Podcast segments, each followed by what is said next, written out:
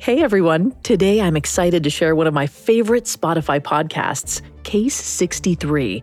It's a mind bending, time twisting romance about two people who discover their roles in saving the world. So, you know, low stakes stuff. My favorite thing about this series is the storytelling. It just hooked me. The cliffhangers had me at the edge of my seat the whole time. You find out along with the characters what's real and what's impossible. Or as the season 2 tagline goes, believing is everything. We're in sci fi land here, but there's quite a bit of actual science mixed in with the fiction. I was going down so many internet rabbit holes trying to make sense of it all. Though I gotta say, it's the chemistry between leads Julianne Moore and Oscar Isaac that make this a must listen, and I dare you not to binge it. It's inevitable. The story was originally released in Latin America as Caso 63 and became an instant hit, running for three seasons. Adapted here as Case 63, its second season just premiered. I've been such a big fan of both seasons, and I'd love to show off the team's hard work by playing you the first episode of the whole series. I hope you enjoy it as much as I did.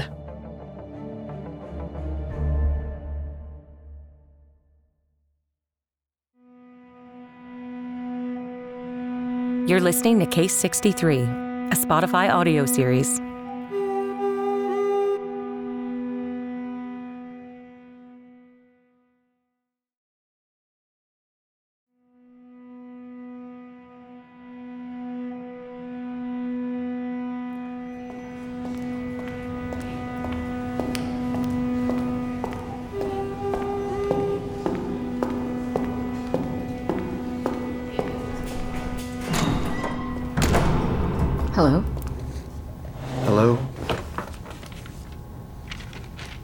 You've been informed I will be recording these sessions?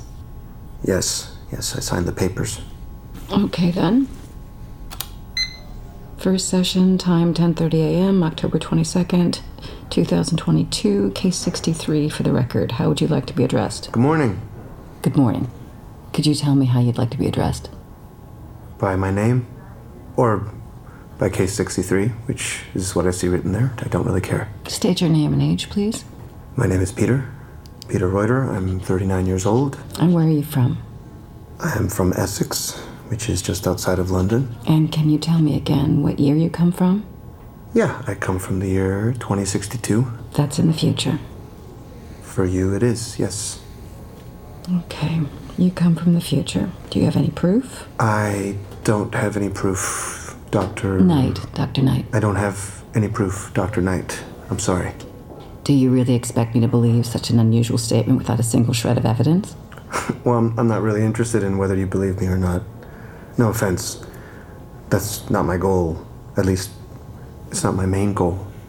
But you agree with me that it's a very unusual claim. Yeah, but you're used to that, aren't you? I can't imagine I'm the first person to come into this room babbling nonsense. No, sadly, I'm. yeah, I don't think I'm your first. Or am I? Excuse me? Your first delirious patient. So don't mind me. Just write in your notebook that I have some mental disorder, that I'm dealing with a psychotic break, and that way we'll both be happy. How's that sound? Are you aware that you're having a mental breakdown? Well, you decide that. I don't. You've already decided what my diagnosis is. You made up your mind about that hours ago. All this, the tape recorder, this conversation, this show you've created to seem scientific. You know, we both know you play this game to follow protocol, make a diagnosis, put a number on me, fill out that form so that you can sleep soundly at night. No, no, I'm not, I'm not interested in playing that game, Doctor. You're not the important one here. No offense. And who is? Who's what? The important one here. It's clear it's not me. You don't care about that. Not yet, anyway. Marie Baker. Who is she? You mentioned that name when you were brought in, and you repeated it while under the effects of a sedative. Marie Baker. Is she your mother? Your wife? No, no, she's not related to me. I don't even know her. Not personally. Is she the one you're trying to convince? How do you plan on convincing this person if you don't know her?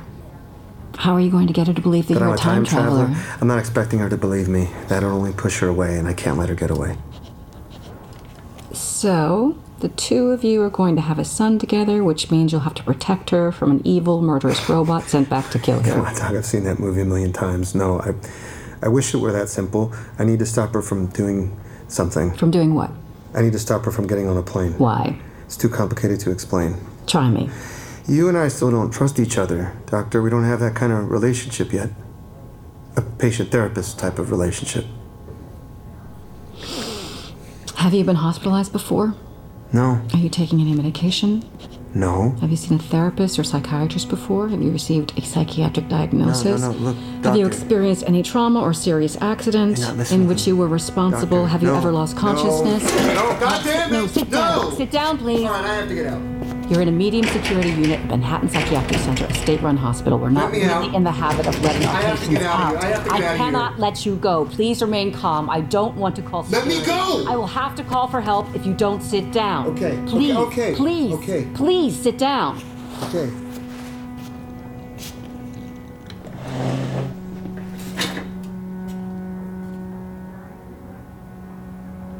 Thank you. Would you like a glass of water? I'd rather have a cigarette. I'm sure you would. Here. Thank you. Now, could you please tell me your address? Where did you sleep last night? In a boarding lounge in a classified location in January 2062. And do you have any form of ID? Driver's license, passport? We don't use those. Our DNA is much more effective than a piece of plastic or a number or Okay. So if you come from the future, could you tell me tomorrow's winning lottery numbers? Or who's going to win the World Series next year? Imagine that you travel back to Rome in the year 100. Could you tell me who will win the big discus throwing tournament? Or the day the Etruscan navy will invade, or the next time the Tiber will flood? Well, yes. If you gave me some time, I could look up the information online and I would be prepared to convince someone that I come from the future. It doesn't work like that in the future. It's not exact. There's no data. You don't have Google in the future. In the future, we don't have anything. At least not since October 23rd, 2053. We don't have anything. That's what I'm trying to tell you. No. I'm sorry, but I'm just not convinced. I told you already that isn't my goal. But you need me to believe you. Not now. Not at this moment. You would know better than me, right? What I do know is that you can't be a time traveler. Okay, why not? You said that you came from the year 2062 and that you're 39 years old. That means that you were born in 2023, so your parents are alive now. I can take my cell phone and Google them. Or I can ask you to spit inside a test tube or take a swab test and run your DNA, and it should match with your mother's. Even though I don't have an exact location, maybe you could remember the city you were born in, or I don't know, the street. 14 Eastern Esplanade, Southend on Sea, Essex, United Kingdom. Of course, I remember the city I was born in. But that'll be in two years. My parents don't know each other yet. Okay, so just to follow your train of thought, I could call them now and tell them that they're having a son who in 39 years will travel to the past to save the world. Yes, save the world. But if I contacted your parents, that would alter the future in some way, right? They wouldn't get to know each other, and you wouldn't be born. We wouldn't be We wouldn't in be a having room this together. conversation. Correct. In four weeks. Not sure of the exact date, but precisely because of the fact that you will believe me, you will contact my parents. And this story of an American psychiatrist who called my parents talking about their time traveling son who hasn't been born will seem so funny that my dad will go looking for my mom. They'll go out for some beers and they'll start to date. They'll become boyfriend and girlfriend, and I'll be born. All thanks to you, Doctor. I'll grow up listening to this story the story of the American psychiatrist who brought my parents together. Do you want proof that I'm a time traveler? You're the first piece of evidence, and even though you might not understand it, you are proof, Beatrix. How do you know that name? Eliza Beatrix Knight. Nobody calls me that. Have you been going through my stuff? Who are you? Tell me, tell me, who are you? Tell me who you are.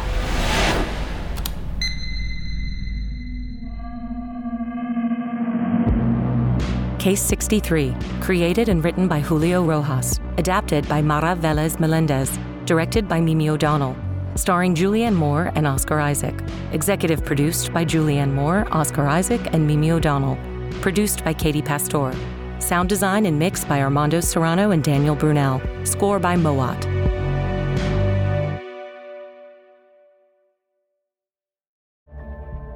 If you want to check out Case 63, both seasons are out now. You can find them by searching for Case 63 on Spotify or wherever you get your podcasts.